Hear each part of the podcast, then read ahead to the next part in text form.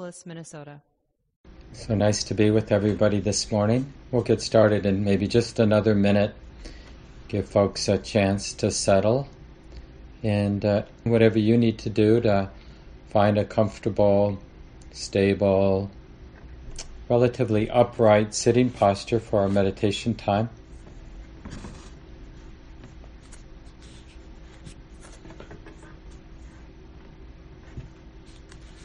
Take a little time and look at the community. And uh, people are always welcomed in the few minutes before we sit, uh, put something in, into the chat, just a greeting.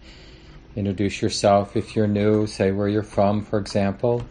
But just if, if you like that. But I always mention that we have to get creative. You know, this new Zoom world, it's not going away. and uh, how to feel community even when we're not in the same space together, I think is really important. And it will take some effort, just like, you know, we've all learned how to feel, you know, hopefully, how to belong, how to be part of community when we're in person together, what feels right given our temperament, our personalities. And it's the same thing here. It's just a little weirder because it's new and uh, but it won't help to disengage or to be grumpy about the reality of the Zoom world. You know, it has some advantages, like that we can actually be here now together, and it has some disadvantages. But for us, you know, Buddhism generally is a very pragmatic practice. So the interesting question is how can we make it work as best it can work? That's what's really important. And that's also just strategically when you have your video on. It's totally makes sense to me, at least, to some of us not to want to have our video on all the time. But that doesn't mean it might not make sense to have it on briefly, like at the very beginning of a program or the last two minutes of a program, just to sort of say, hey, I'm here and I'm willing, you know, for you to see me because I'm here and I want to know, I want everyone to know that I'm here. And uh, yeah, these small things add up. Um, so just keep that in mind. And you know, another little thing that's so sweet from some of the longer term community members or those of you who are really quick with technology, you know, if I mention something, I notice sometimes people will put the link, understanding, oh, maybe somebody doesn't know what that Pali word is, so let me put something down in the chat, or maybe people don't know how to find that book that Mark just mentioned, and they'll put the link to the book. So those sorts of ways of being in this online community together, um, yeah, it makes it a much more sweet community experience that we're all sort of figuring out together. So let's go ahead. We've been learning this uh, very well-known chant from early Buddhism, Theravada Buddhism. And sometimes it's just referred to as the impermanence chant. I'll go ahead and put the link, and I'll put it the same link a little bit later as more people join in. But for those of you um, who would like to chant along with me, I have you all muted, of course, but you can still chant along with me by opening up that link that I just put in. And look for that impermanence chant. We'll do it in Pali, and then we uh, traditionally do the chant three times in the Pali language which is that ancient language that the Buddhist teachings were recorded in, um, you know, over 2,000 years ago. And then we'll read the English together. And it's just interesting. It's not just a chant to do at a memorial service or a funeral, but really every day just to reflect. Because uh, as I'll talk about today after the sit, coming into alignment with the truth of impermanence that life is changing, is always in motion, and in that way ephemeral in the sense of not solid, in the way our thoughts make experience appear to be. The thought of me, Mark, or the thought of Minneapolis, or the thought of Common Ground Meditation Center, or the thought of you, all these ideas, these conceptual ideas, can create the appearance of solidity in a way that our experience is just not that way. So, part of developing wisdom, which is the topic for today, as we move through the ten paramis, these two, these ten beautiful qualities of the heart that are taught in early Buddhism, wisdom being the fourth, after generosity, uh, moral sensitivity, renunciation, and then the fourth is wisdom. It's really realizing how wonderful, actually, it works really well to live in accordance with impermanence, as opposed to at war with impermanence. you know, just like the beauty industry, it's like the last thing we want to do is look like an older person. And I mean, it's such a setup because it's going to happen. and and yet so much of our economy and so much of our psychic energy is about, you know, uh, sort of being at war with reality. Now, how, how does that work for us? Not very well. It's, it creates a lot of suffering. So let's do this chant together. I'll go ahead and paste it again in case some of you have just come on. You can open up that link and we'll begin our sit with this chant.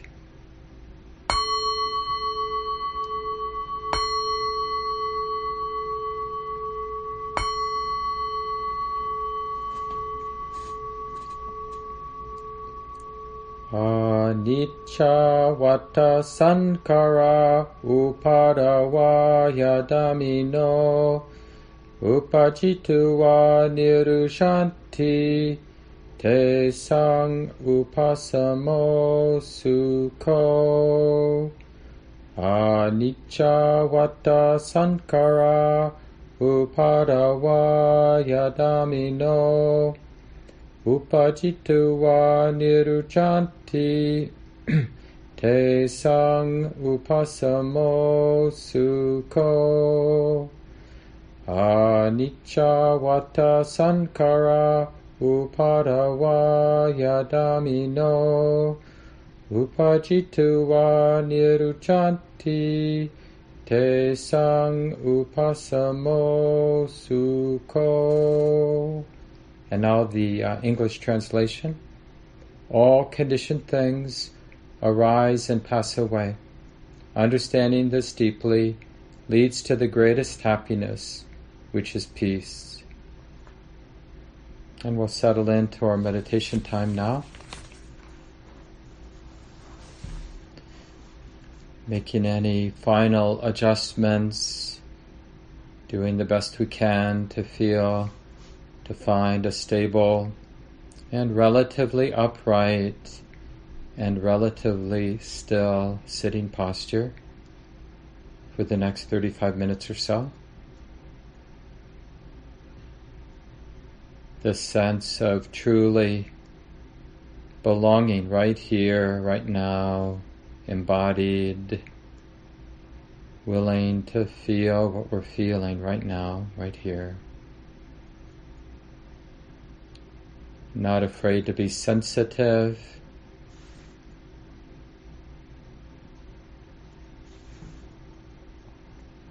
Not afraid to be exposed to what it feels like to be sitting.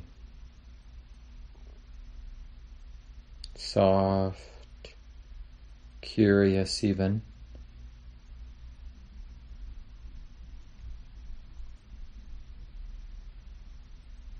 And it's not so much that we are looking for some answer, some conceptual answer about what's happening. I mentioned this simile of the river last week for those who were here. But just notice in your own subjective, actual, embodied experience now, notice the similarities with a river right here. The river of sensation, for example.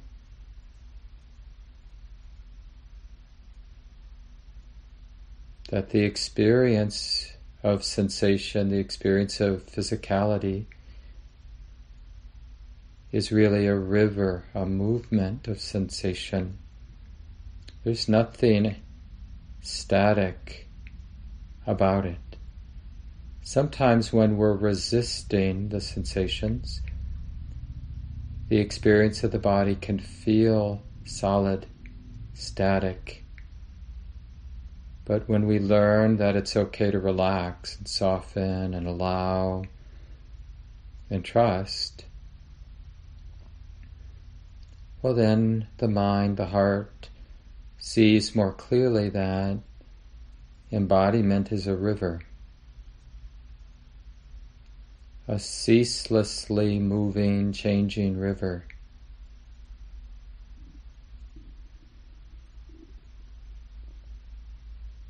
Can we trust this river by softening a little bit more, allowing a little bit more deeply? The river of this life. And in this river, we also include the more subtle river of emotional feeling in our sensitive heart. So there's this whole spectrum of feeling from the more ordinary physical sensations of hardness and softness and weight and lightness and warmth and coolness. But there's also a river, you could say a river of emotionality. Even when we feel numb or the feeling, the emotional feeling is nondescript, well, that's a feeling that's moving like a river right through the sensitive heart, always moving. The heart, the sensitive heart, is always feeling this underlying feeling. For some, right now, it might be a kind of wormy anxiety for others, it might be a lightness, a buoyancy, a happiness. But whatever that movement of feeling, feeling tone, emotionality, whatever that is, can we, in a sense, really embrace this more subtle river of our life that's right here, always moving. It's just the way that it is now. And we don't need to second guess it. We don't need to control it or judge it. We let the body move. We let the feeling that's being felt in the heart move. And we even give permission to mental activity, thought, and mental images. We don't have to put the brakes on anything. Just a willingness to be sensitive, to be mindfully aware of all these rivers that together make up what we call my life. Right now, right here. The movement of the heart, the movement of the mind, the movement of the body,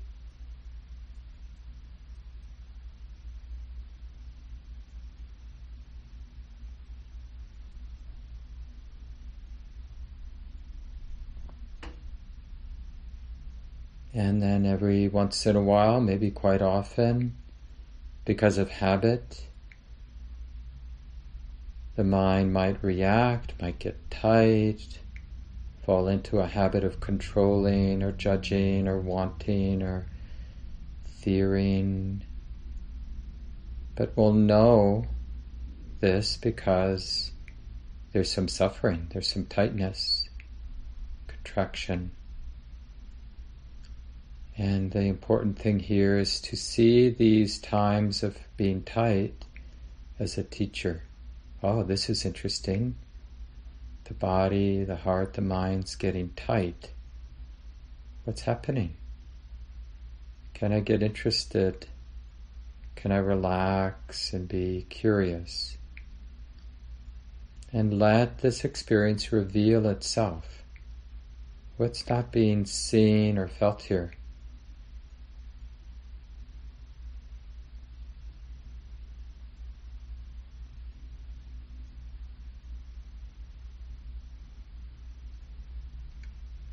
Nothing, really nothing is more interesting to the heart, to the wisdom in the heart, than learning something new about how it is that suffering arises and how it is that suffering ceases.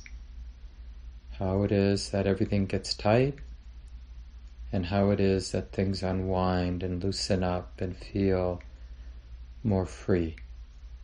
This is what the heart is truly interested in when we're not diluted by superficial things.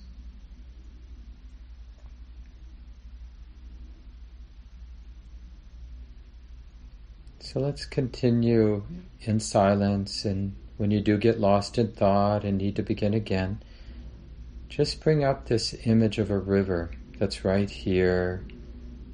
The grosser part of the river is just the movement of physicality, and it's just more subtle movements of feeling, emotional feeling, mental activity.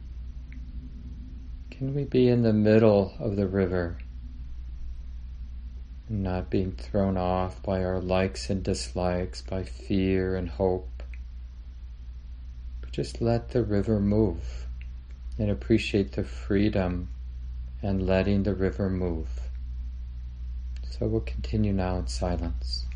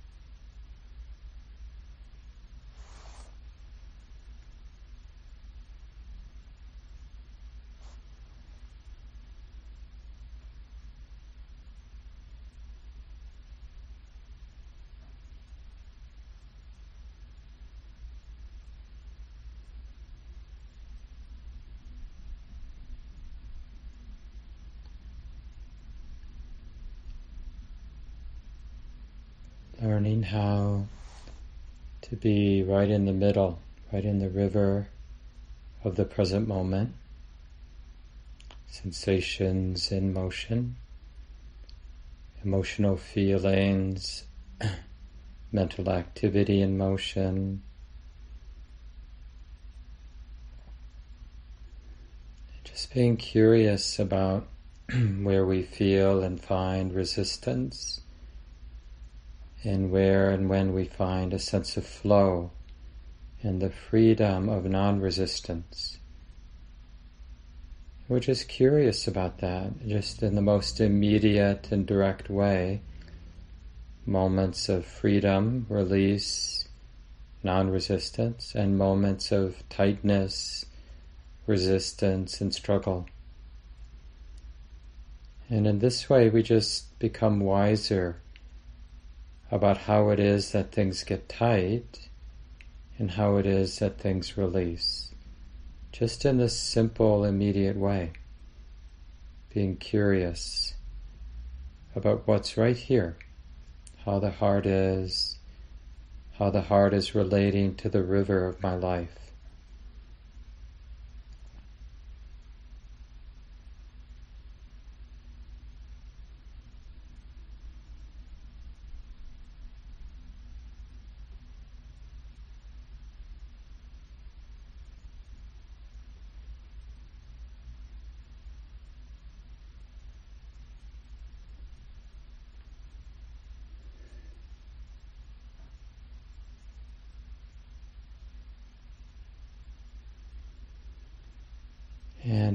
The most subtle part of this way of meditating is learning to recognize the river of desire.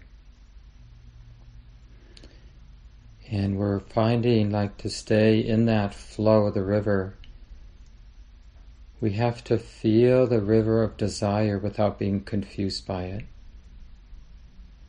And we know we're confused by that river when we take desire personally and they get tight, or when we think desire is bad and get tight in that way.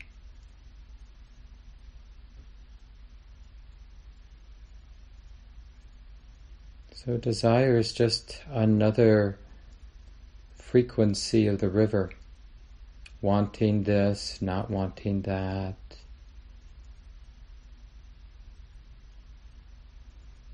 Can we feel the river of desire, the movement of desire, desiring, without being confused?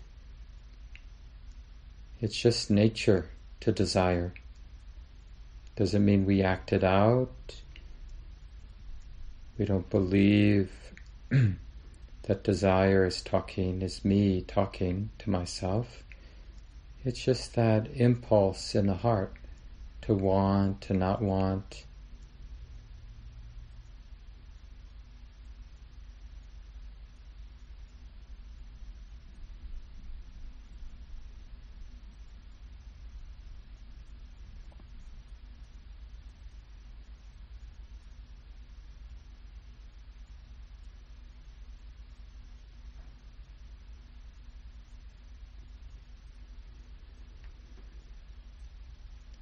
part of what it means to be a human being is that there is this river of desiring. It just comes with the territory of being a human being. So we don't want to be afraid of it, we don't want to hate it, but we also don't want to be pushed around by desire. We want to understand that it's nature and not self. And how much freedom there is in understanding freedom. Oh, freedom, or the freedom of feeling desire without being governed or pushed around by it.